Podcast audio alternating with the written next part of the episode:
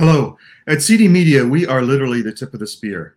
From Ukraine to the vaccine to Brazil, we've been at the tip of the spear on all these stories early. So if you want to know what's going on in the world early, before the rest of the news catches up, watch CD Media.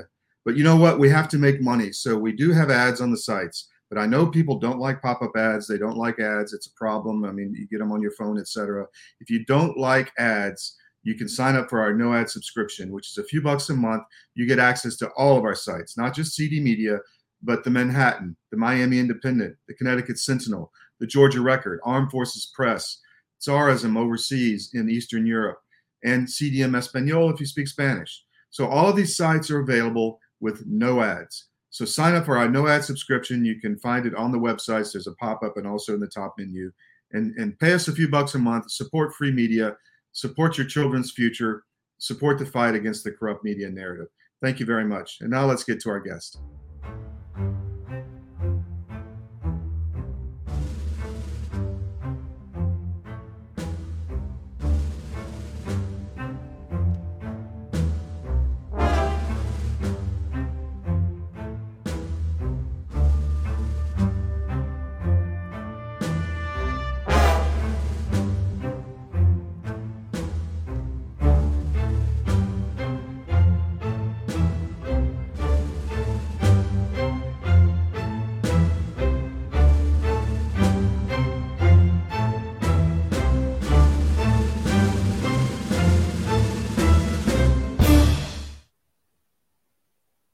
Hi, everybody. I'm Christine Dolan. I'm the host of Global Conversations in Plain Sight, and we are delighted to have with us tonight Dr. Phillip Altman. Phil, welcome to the show.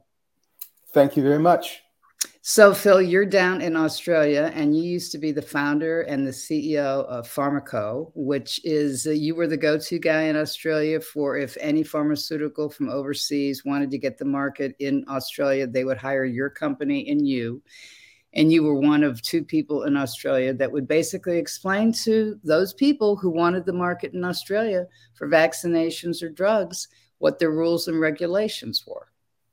Yeah. So you you right. sold you sold your company. Uh, you're still in touch. You're considered an expert in terms of clinical trials and regulations and following the rules. And you and I met in August of uh, 2022 because we were both participating in the cross party COVID discussion that Senator Malcolm Roberts uh, put up. It went for, I think it was eight hours, and your presentation was extraordinary. So tell me, tell me what got your attention as the COVID vaccine, you know, came on this, or as COVID came on the scene and the, and the conversation turned to vax is the only answer. Well, I was just like everyone else, right? I knew very little about COVID. Um, uh, didn't know anything about mRNA vaccines, but I don't think anyone did. Um, certainly, our TGA here didn't know anything about it, I'm sure. And I suspect the US FDA knew very little about it too. Um, and what, uh, what caught my attention in the beginning was the uh, demonization of ivermectin, which is one of the world's most useful drugs and one of the drugs that has one of the highest therapeutic indexes in the world. That means it's it's it's one of the safest, right? And it's also one and it's on the WHO's essential list as hydroxychloroquine. Ab- absolutely. And and and you can go online and I think there's still a tweet up with a US FDA was was was saying you are not a horse. Don't take this horse worming medication. Now, that characterization of uh, ivermectin was dead wrong. They mm-hmm. lied. That was a lie. They were lying to you in the US, they were lying to us in Australia, they were lying around the world. And I immediately became very suspicious about what was going on. And I know that when uh, you're looking at gene based therapies, and there are not many of those gene based therapies that have been approved, right? Uh, because they they are risky. Gene based therapies mm-hmm. have another level of uh, risk in terms of safety, and certainly their manufacturing is very, very complicated. And their testing and quality control is very complicated. And, and also, they, they included them in the United States. I don't know if they included them into uh, the definition. I don't know if, see, here in the United States, they changed the definition of vaccine. They included sure. it with mRNA. And I kept on thinking, well, that's not true because these are not live, these are synthetic. So, did they change the definition of vaccines in Australia as well? Uh, I think I think they had to because because because these things are not vaccines in the conventional sense of the word. They we we now know, and it's not in dispute by anyone that cares to look at the data, that these COVID 19 vaccines neither prevent infection nor do they prevent transmission of infection. This has been admitted by Pfizer in the EU Parliament in recent times, which hit the headlines. But, but if you knew the data more than a year ago, you knew that fact. In fact, the US FDA said that when they originally approved under EUA, the Emergency Use Authorization, if you look at their press statement, um, which I've presented it in various meetings, mm-hmm. um, they say categorically uh, these these these COVID nineteen vaccines did not prevent transmission of the virus. But no one took any notice. That didn't matter. So there were lies from the very beginning. And they, they said they said that they're safe and effective, which th- that just wasn't true. They, they they they you know they're not safe and effective for everybody because I interviewed Vax injured very early on in the beginning of 2021 during the early rollout here in the United States. I couldn't get any of them to go on camera because they were afraid and, until like end of July uh, early August of 2021 because they were afraid of being called anti vaxxers. Sure. They were being right. rejected by their doctors. Uh, that yeah. There was a link between their shots and their multiple injuries. And Fauci's people were saying that, you know, no, they're urban legends. And that was when I said, oh, no, they're not urban legends. I'm talking to them. I've been talking to these poor people who have been injured and ignored, you know, for the last six months. So we put them on camera. How did you, when, you were going through this process and you were talking to some of your colleagues, what was their reaction? Well, that's that's interesting. Um, I've attempted to talk to some of my colleagues, and um, they've remained silent. Now, there are literally hundreds of people around the world with my level of experience as an external consultant and having worked for dozens and dozens and dozens of multinationals and biotech companies. Sasha Latypova is uh, is one of them, and that's, right. that's, that's why when she speaks, uh, you you really need to listen. And we have um, interviewed um, her several times. I, I, I consider her a colleague in this because she has worked, as you have, for I think she's worked for sixty pharmaceutical companies. Uh, yeah. Uh, consulted with many, even had Pfizer invest in her company. So I mean, yeah. you know, yeah. the level that you and the Sashas of the world are is very high up there because you know the rules, the regulations. You're hired to be the cop for the pharmaceutical companies when they want to go into a foreign market. Yeah. Well, well, the advantage of uh, getting a perspective from people uh, like Sasha and myself is that we're right across the whole process from the mm-hmm. very beginning to the very end. And unless you know the regulatory affairs, which is coming at the end, you don't know how to develop a drug. Um, and that was my business, helping people to understand the regulations, to design the clinical trials, to run the clinical trials, to report the clinical trials, and so forth. Let me just go back to the claim of safe and efficacious. It is not possible for anyone that knows anything about pharmaceuticals to claim that a product is safe and efficacious if it hasn't been fully approved. These things in the US are available under emergency use authorization, which means the usual complement of quality, safety, and efficacy data has not been generated, has not been evaluated. The same thing here, the provisional approval system, which we use in Australia, under which these so called vaccines have been made available, um, acknowledges that the usual complement of quality, safety, and efficacy data has not been submitted. And these companies have up to six years to produce this data. So, how can anyone, without qualification, claim they're safe and efficacious? That is a lie.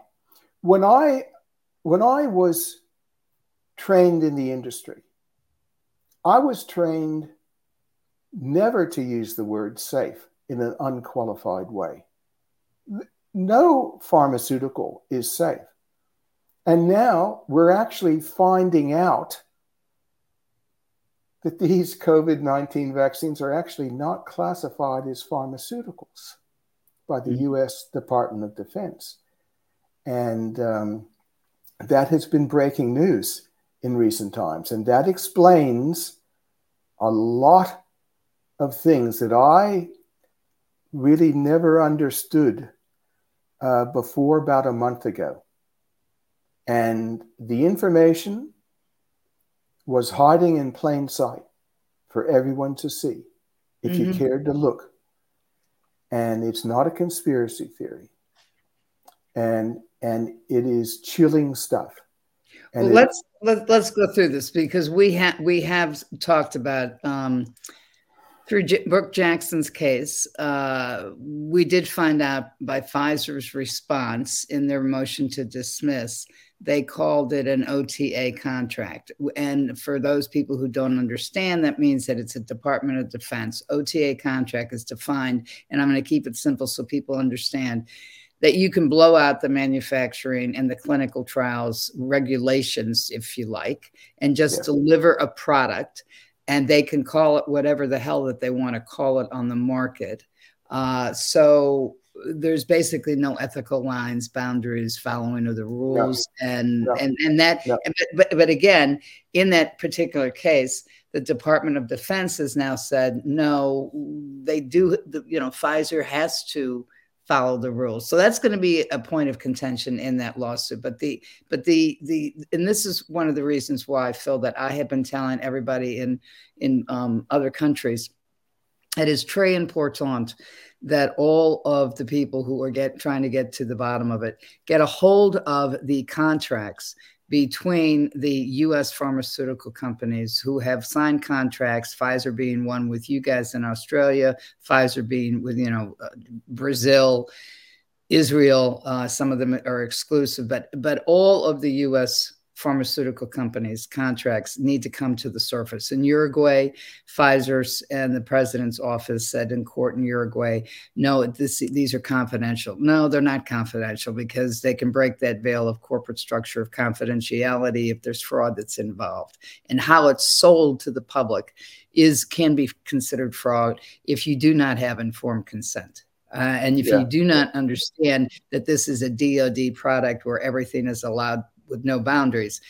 That, you know, I mean, in the interest, in public interest, that needs to be exposed. So, you, what what happened with you? You and your colleagues decided to write this paper, uh, and article. How do I describe it? It's an article. It's a medical article, and it's called it "National Security Imperatives Compromise COVID nineteen Vaccine Safety," and it was published.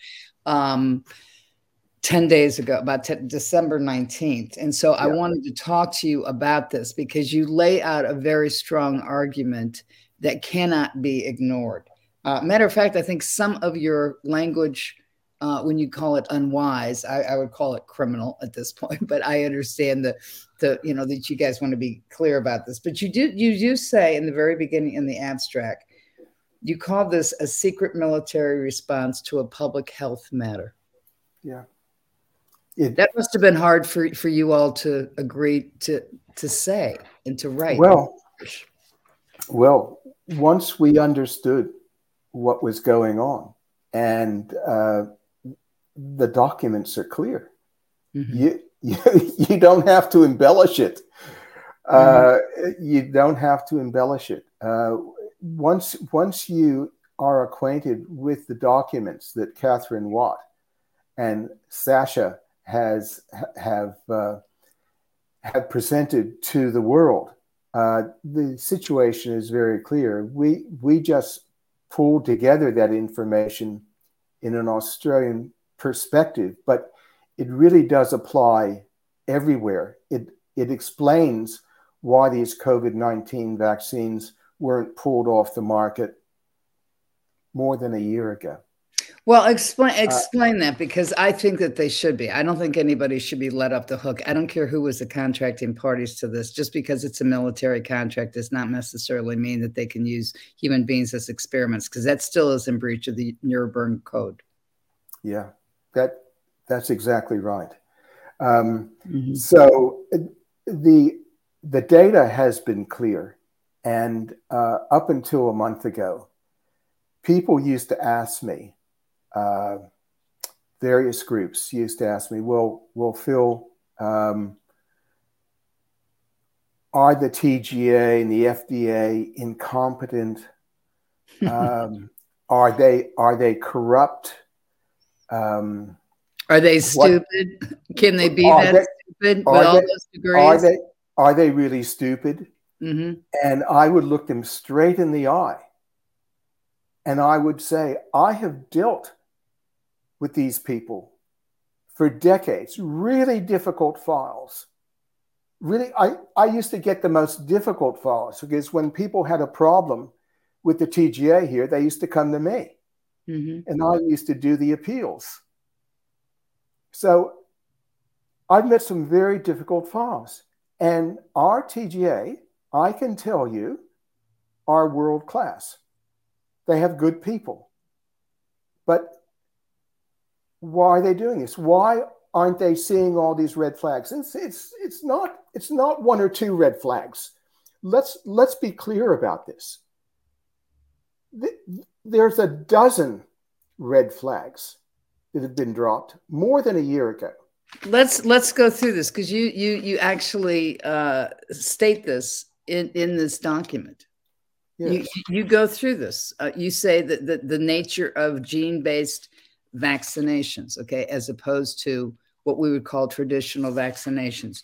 You you criticize the Operation Warp Speed as a red flag because it normally would take 10 years to approve a vaccination and yet it's it's what a couple of months for a new gene therapy that is now redefined as a vaccination in the traditional sense which is a lie i mean that that's a that's somebody who consciously and with no conscience intentionally deceives. Yeah. Yeah.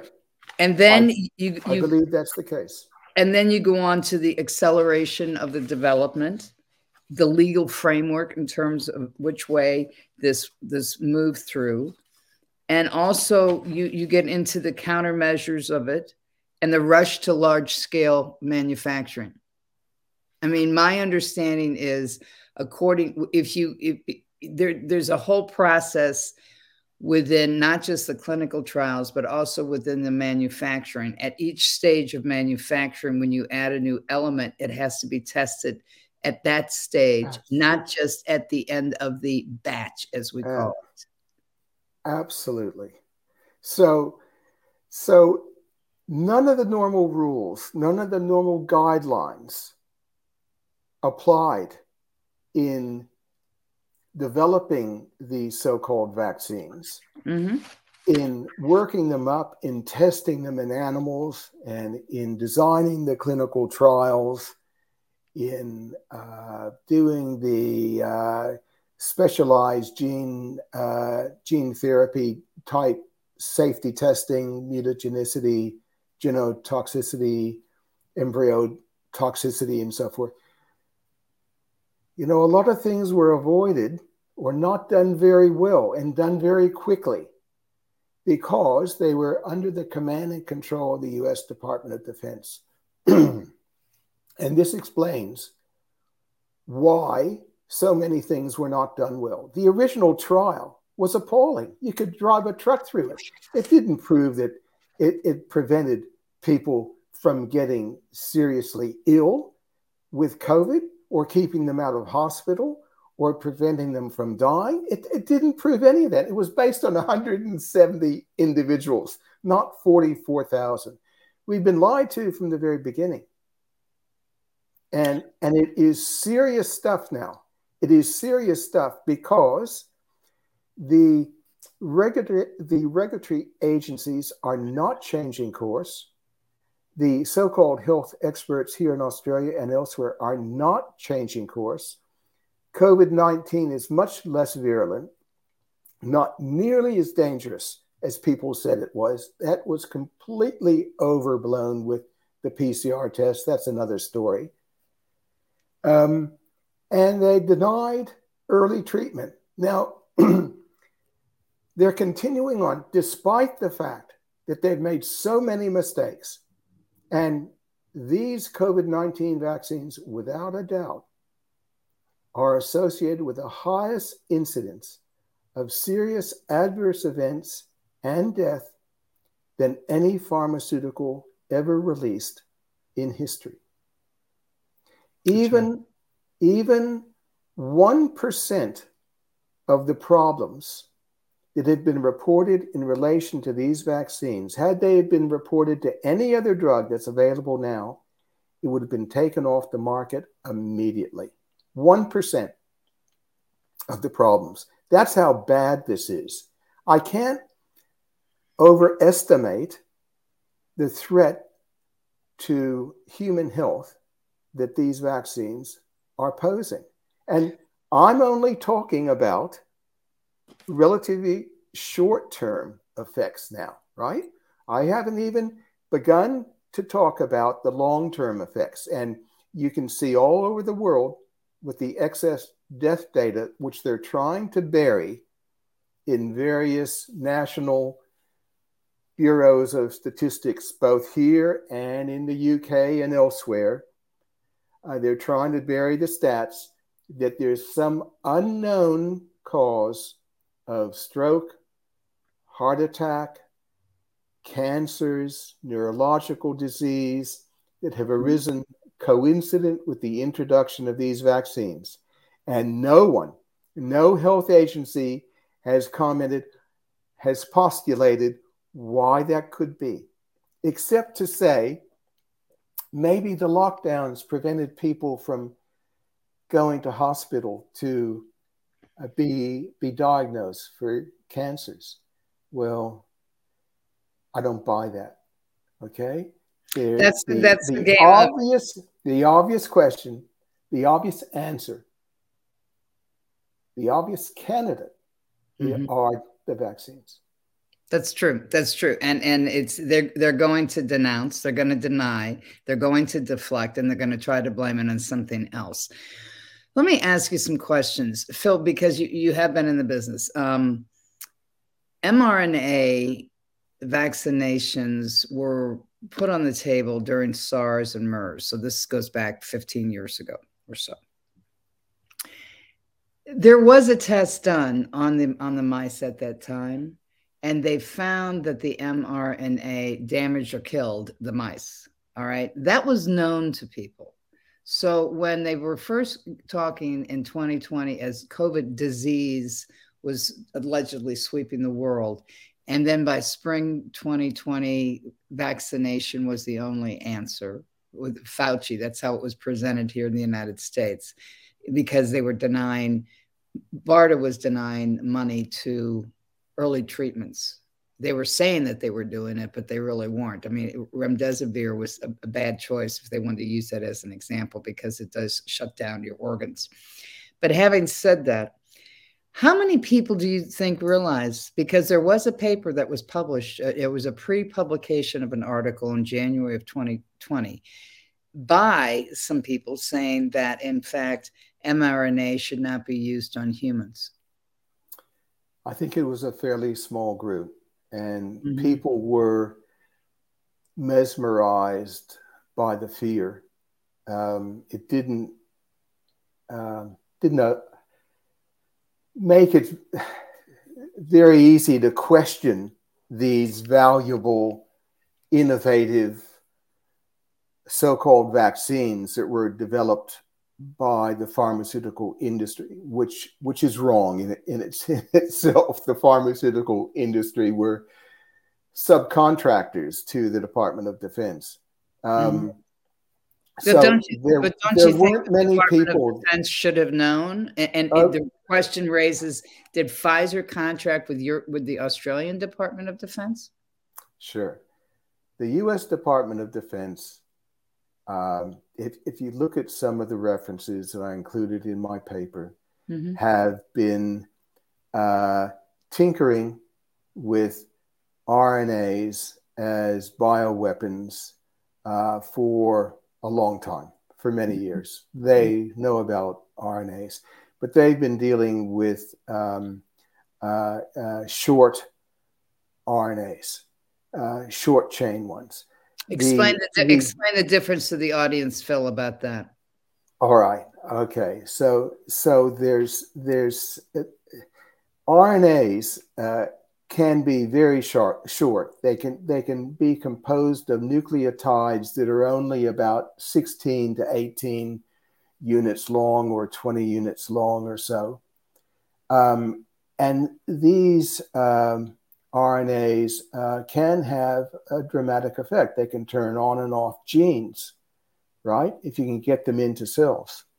So the Department of Defense has been been tinkering with these for some time, and that they have enormous facilities at their disposal for research and development.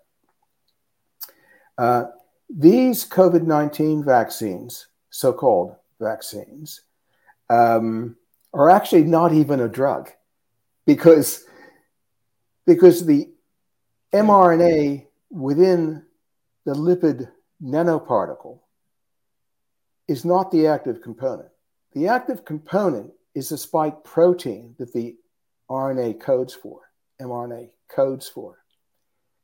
When you work up a drug, when you develop a drug, and you have a prodrug like these COVID 19 vaccines are, um, you always work up primarily the active constituent. That is the spike protein in this case complete toxicology should have been done on the spike protein. Had they have done that and not been in such a rush, they would have seen it was cardiotoxic. Not only that, not only that, you you raise this in your paper. You say, "Are the COVID vaccines pharmaceutical products?" So you address this. Well, well. and it's it's scary because the fact that they're they they there's nobody this stupid who's working on vaccinations in the bioweaponry area for the Department of Defense or anybody else in collusion with any other government across the world that would not know. And this is this is my position. They had to have known that spike protein was toxic. Look, wouldn't they? Look, I I've been asked that before as well. I can't get into people's minds. I I don't really want to. I, I don't want to speculate like that. All I try and do is disseminate information that I know, that I've learned over decades in dealing with regulatory agencies. And I know that our TGA and the US FDA would have known the data to support these dossiers for these so called vaccines was incredibly poor. And in normal circumstances, they would never have allowed them to be marketed. And they still don't. They've given them provisional authorization here in Australia and EUA in the US. But the US Department of Defense would have known there were serious, serious risks. Now, whether or not our TGA here and the US FDA knew in the beginning that these products, I won't call them pharmaceuticals because they didn't comply, they didn't comply to the development guidelines or normal authorizations of pharmaceuticals, the, the way a normal pharmaceutical would have been researched and, and developed. So they are countermeasures. Now, whether or not the, the Australian TGA here actually the people that do the evaluation that receive the dossiers knew that they were countermeasures I, I don't know all i know is that more than a year ago they knew this group of products were producing more serious adverse events and associated death than any drug in history and yet they've been silent that I cannot explain. That is inexcusable.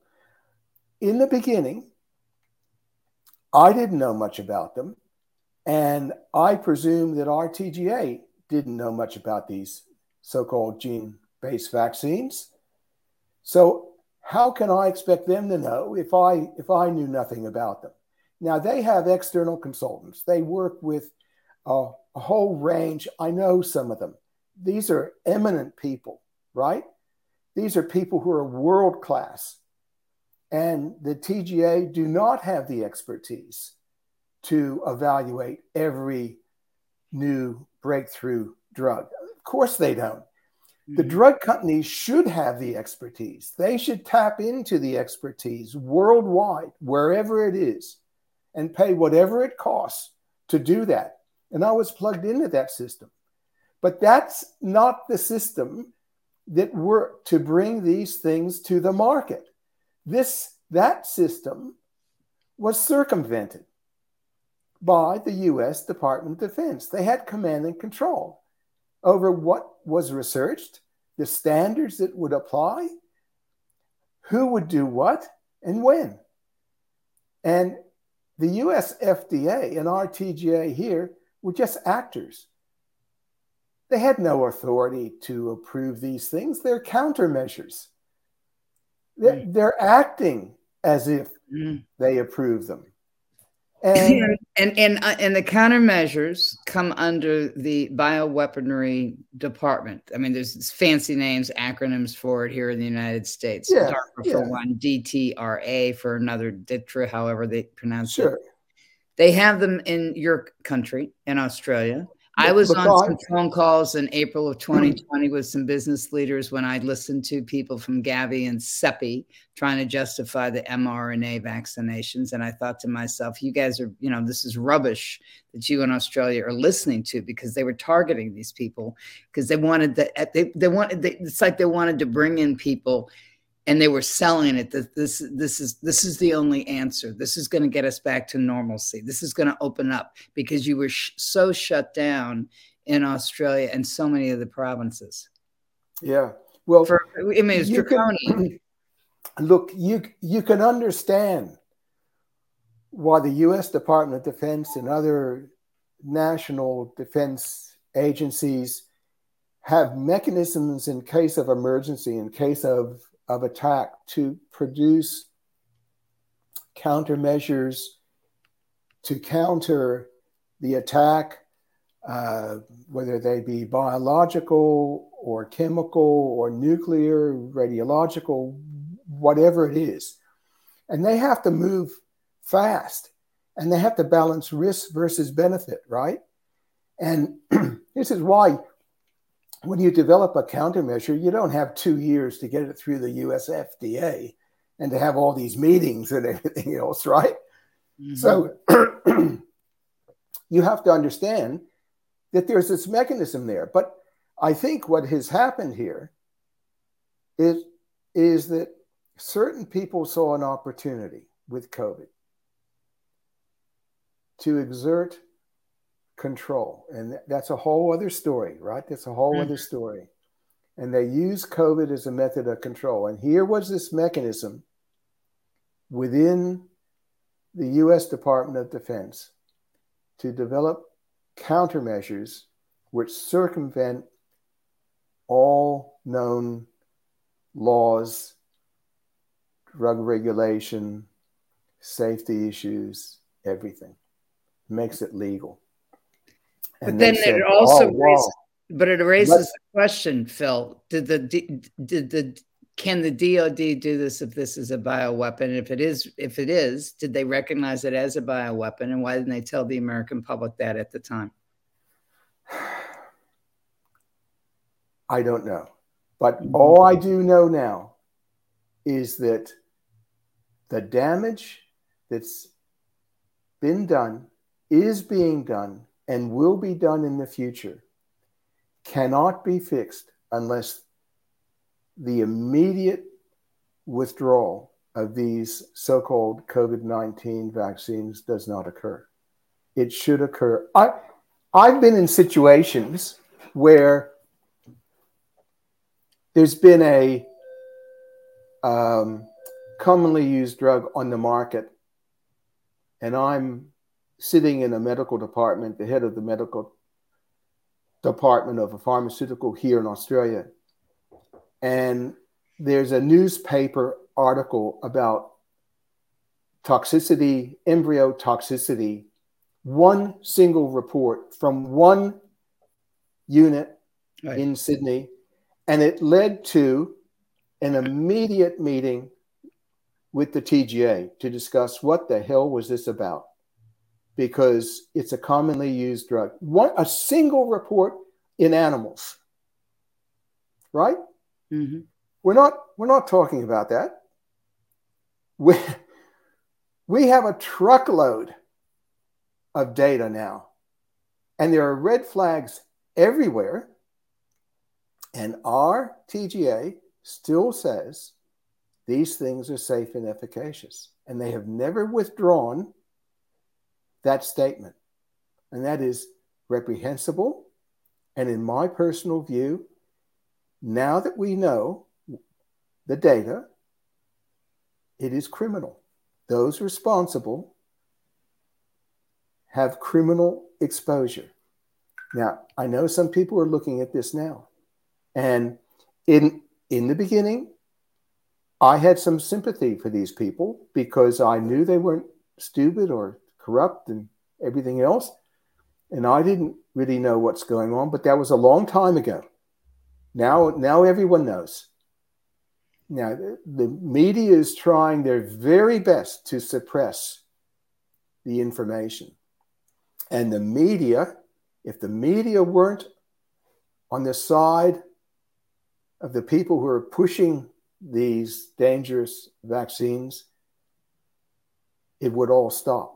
This this would all stop.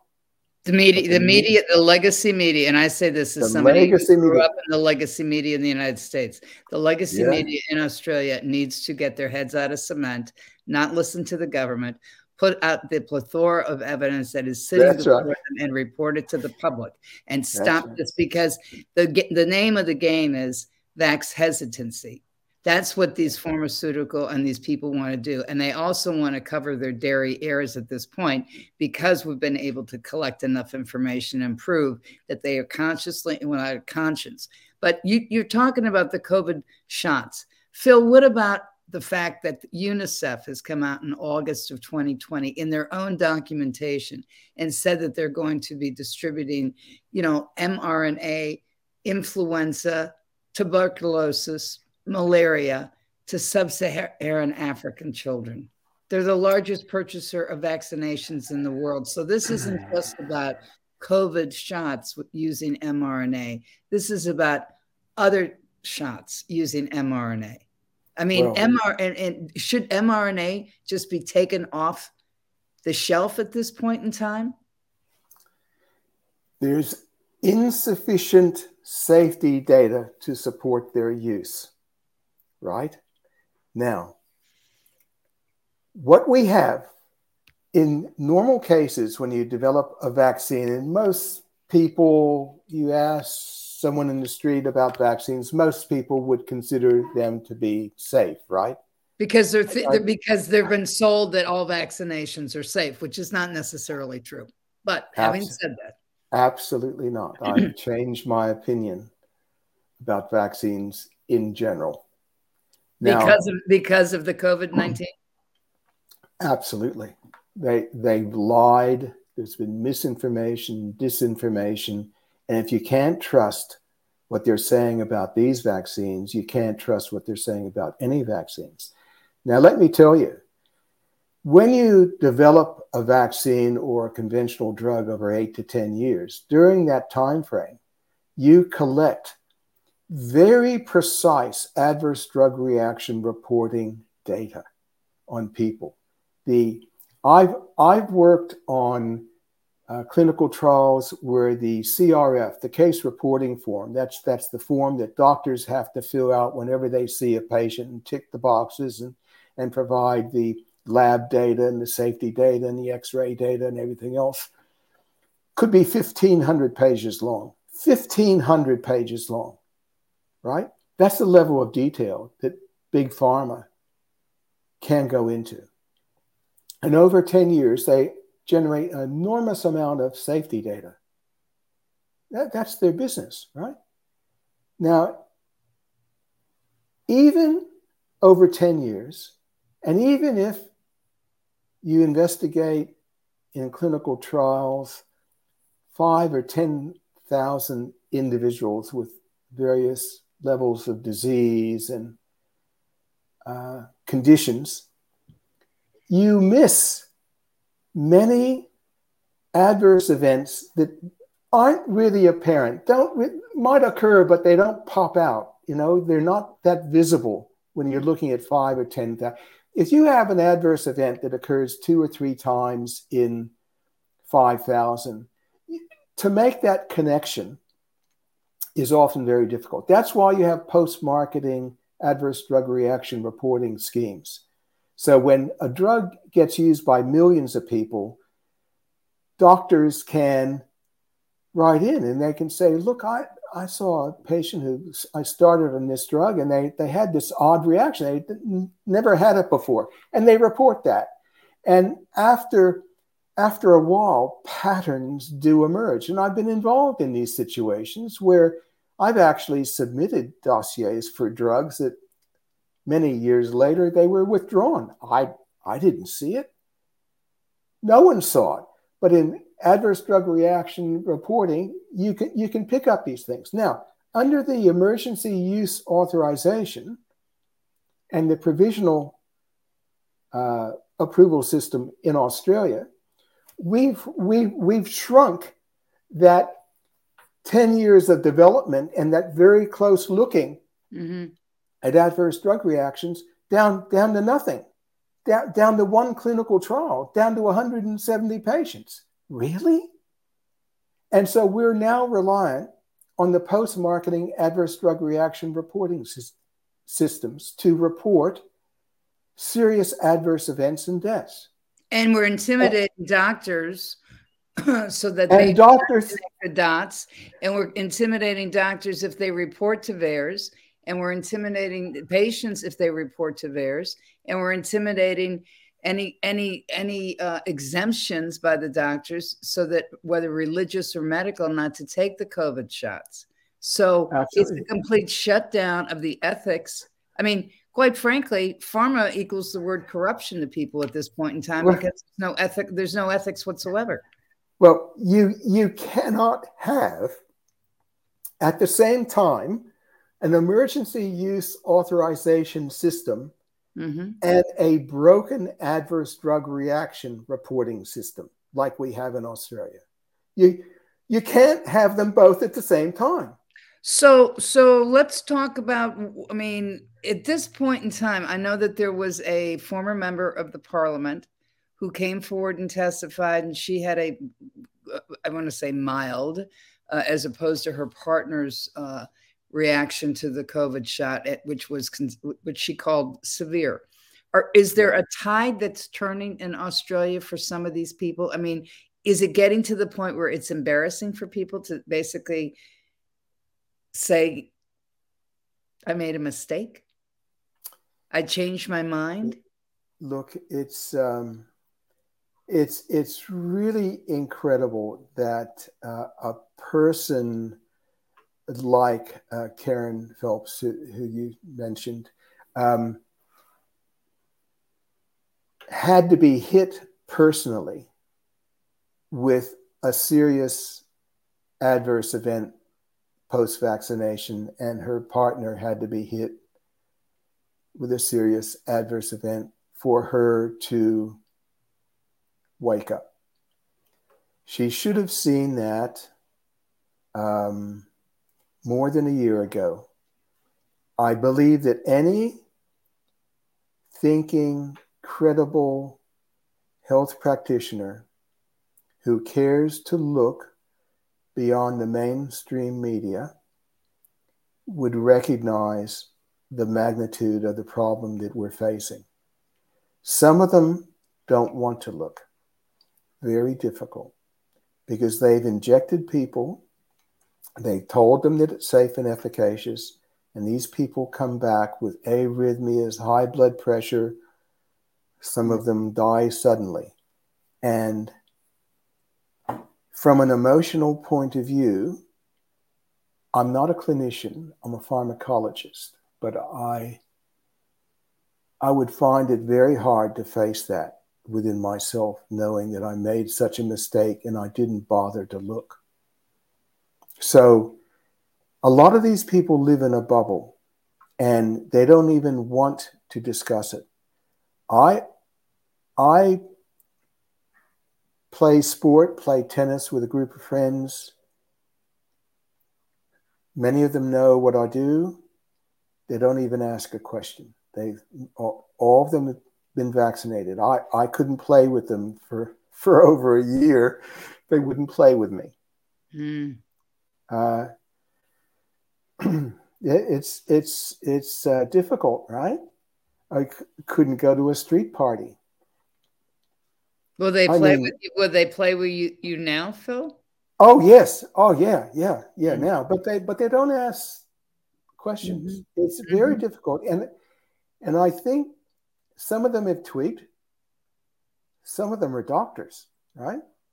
Um, some of them have tweaked, and and I I suspect they're thinking, I've been duped, and they, they don't want to face that. It's much e- easier to convince someone of a lie than to convince them that they've been duped, that they've been lied to. Right? Well, here's That's very here, difficult. Here's where we are, though, in terms of moral courage. If we do not want to see this happen again, we need to step up to the plate, whether we have been duped, whether we want to say we've been lied to. I mean, there's some people that I'm not going to accept that they were lied to because they were too close to the circle. I'm sorry. That's just I, am not. That is that's called the CYA. Yeah. Anybody that's been involved with vaccinations knows that the rules were broken. That has yeah. been at Pfizer, Moderna, or J and J, or any other of the. And I know this to be true because I've interviewed whistleblowers on the inside of other pharmaceutical companies. They have called me and said, "Christine, I don't understand why we are being mandated to take these shots." They're not cops, they're not police officers. They're here in the United States, but they have a Japanese parent company. And J- Japan has said we're not going to force people to take it. But the CEO of the American pharmaceutical company said we are forced to take it. I did a 30 minute dive into who these people are. Con- they're connected to Gates and they're going into the mRNA non COVID shots in the future. So people have to say, where's the moral courage if we don't want this to happen again?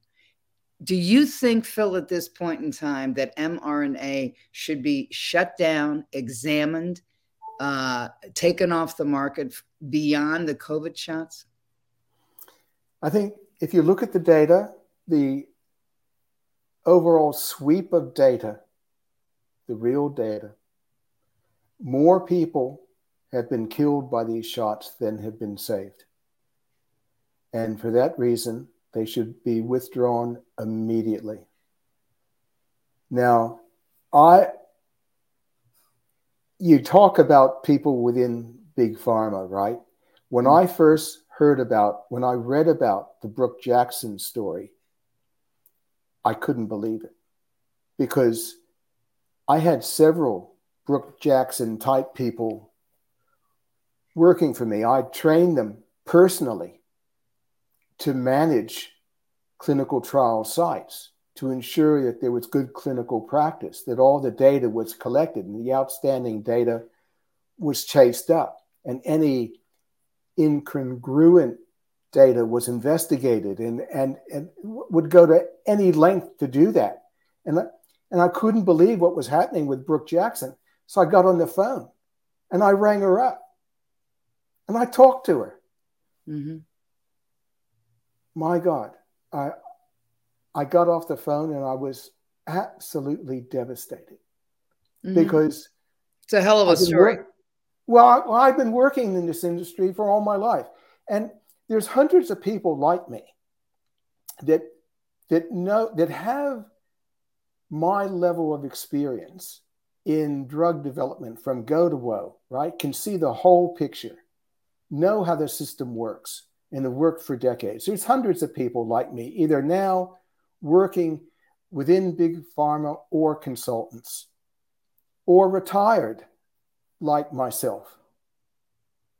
And they're not standing up. There's only a, a, a few people who have stood up. And, and Robert Malone is, is one of these people because he, he had a lot of regulatory experience. So, so he's, he's another guy that but he also he to. also wrote that he also wrote that paper in January 2020 saying that mRNA should not be it wasn't a paper it was a pre-published article he he came out in January 2020 and said that mRNA should not be used in, in humans but it took him until 2021 to come out publicly well well yes I, I mean there's a lot of forces at at play here I I I admire Robert Malone tremendously for um, how he's exposing the truth on this group of products. They they are not a a conventional group of products, and they have they have serious potential long term adverse effects that have not been looked at, and and people need to really reconsider whether these things should stay on the market. And uh, well, our- it's not it's not just staying on the market; it's the whole process of of investigating coronaviruses and wanting to turn it into a seasonal shot. I mean, that is that's that's the business model of mRNA. Yeah. Well, th- this this whole COVID pandemic thing um, is uh, is turning into some very uh, dark, a very dark story. Mm-hmm. I mean, a- anyone who looks at PCR tests knows, any scientist, you don't have to be a PhD biochemist to understand what a PCR test is, right? Um, the PCR test that they're that they're using now to drive the fear of the pandemic is not diagnostic for disease, was never designed to be diagnostic for disease, is not accurately reporting right. on the detection of SARS CoV 2. Most of the PCR tests, the primer that's used, I won't get technical here, but the primer mm-hmm. that's used to, to uh, uh, isolate the target of the PCR test is unknown and is commercial in confidence. And it, in many cases, is not the right primer. That's right. The PCR test should never be used to drive health policy, should never be used to drive fear. And from the beginning, it was used to drive fear. Now, people knew this. People knew this.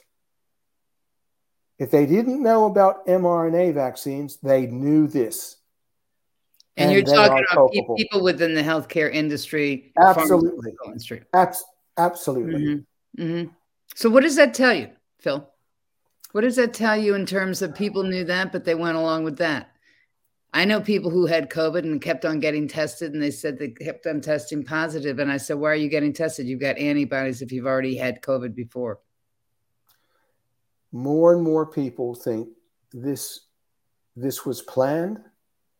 Uh, this was used as a tool, and um, they didn't really care how many people died or were injured. Now, I, I, I talk to people that firmly believe that, and and every day that goes by, that the direction that we're taking is not corrected, I lean more and more toward that point of view because it's mm. just facts. I mean, they are building right now in Melbourne, in Australia, and planning to build in Queensland two plants to produce mRNA vaccines, not only for, for COVID, but for most vaccines.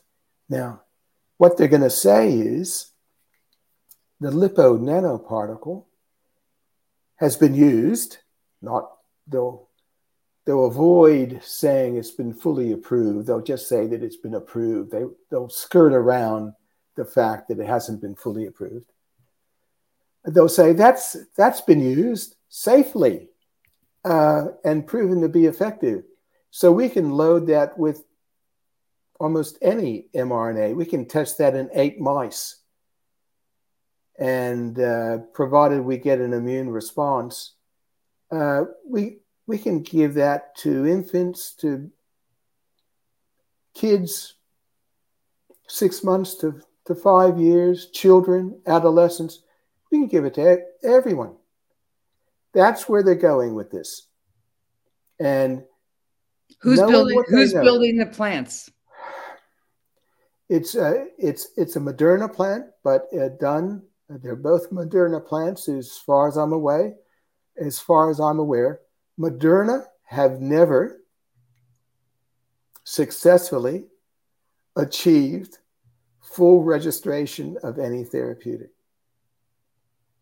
So I, I will, I'm going to I'm going to announce today, okay? And you can tell everybody in Australia, I'm going to send internal Moderna documents to Australia because Australians who are fighting this need to see these documents. I'm going to release them. Yeah. I don't. Because, I don't because this that, this uh, is this has gone on too far. We know that Pfizer to get the uh, uh, Israeli contract, and that was exclusive as far as I know. Uh, at least it was when I was investigating uh, Israel. Uh, they they have agreed to have a a Pfizer manufacturing plant. Rwanda, yeah. President Paul Kagame was at Davos. He was on the stage with I think I think it was Gates or it was the CEO from Pfizer. They're building a, a manufacturing plant in Rwanda. They're they're doing they're, so. You know, I guess I guess if you if you want to build foreign plants, and they don't have the old fashioned FDA gold standard that used to apply in a foreign country, that may be the way to skirt around not having to have protocols in the future as well. But this is dangerous when people are talking about mRNAs and other shots when we know it's a catastrophic failure worldwide. Yeah. This this uh, so-called public-private partnership stuff is a red flag. To my mind, I mean, I, I'm not an expert in politics or political science, but that smacks to me of fascism. Public private partnership is what fascism was mm-hmm. against the people, right? And that's what we're seeing. We can't see these contracts. They're they're confidential. The Australian people cannot see what they're paying billions of dollars for, cannot see the contracts. Why not?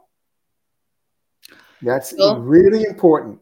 It's very important, and the American the the the, the um, American pharmaceutical have to be pressured, I think, from overseas, and it should come from people in Australia, in Canada, England, Western civilization who have any of these contracts with their governments. They yeah. need to. I, it's the public and the media, the legacy media that I grew up in. I'm I'm asking them to step forward because this is this is this is like watching Rwandan genocide, only it's medical genocide at this point in time. It is. People Phil, need to stand up. So and so I always say people shouldn't be on the bench. So Phil, What do you have to say in closing out this conversation to the people who you know know what's going on, but they haven't stepped forward? I I encourage them to step up, to go as far as they can. It's it's it's every every person that you talk to has to be approached a little bit differently. It's a very sensitive, very emotional thing. There's a lot of guilt there from people who know they've made a mistake and don't want to admit it, don't want to face the facts, but you have to gingerly work on them. Some people are a, a lost cause. I, I don't waste my time. And I can tell within seconds if a person uh, has has uh, just shut down, if the shutters have just come down. There's no point in pursuing it. I'm I'm too busy uh, trying to get the message out with uh, uh, great people like yourself and and and other people. But you need to go. I I go and I stand in a park uh, every other week, and I speak with 30 people from all walks of life, right? I I go down there. I'll speak with 30 people. I'll I'll I'll, I'll speak with with anyone who rings me up who who wants to discuss it. The guy that that strung my tennis racket the other day. I'm in email touch with him. He didn't know what I was doing, right? So I'm answering his emails and trying to let him know, you know, he's he's been vaxxed and boosted. He, he needs to know what's what's going on. Um, God love so, you, Phil. God so, love you. so it doesn't matter. You got to spend the time. You got to spend the effort. You have to do everything you can to to to spread the word. Anything else you want to say, Phil, as we close this out? We will, we're going to have you back, so this is not your last conversation with us. Look, but look, truth will be out.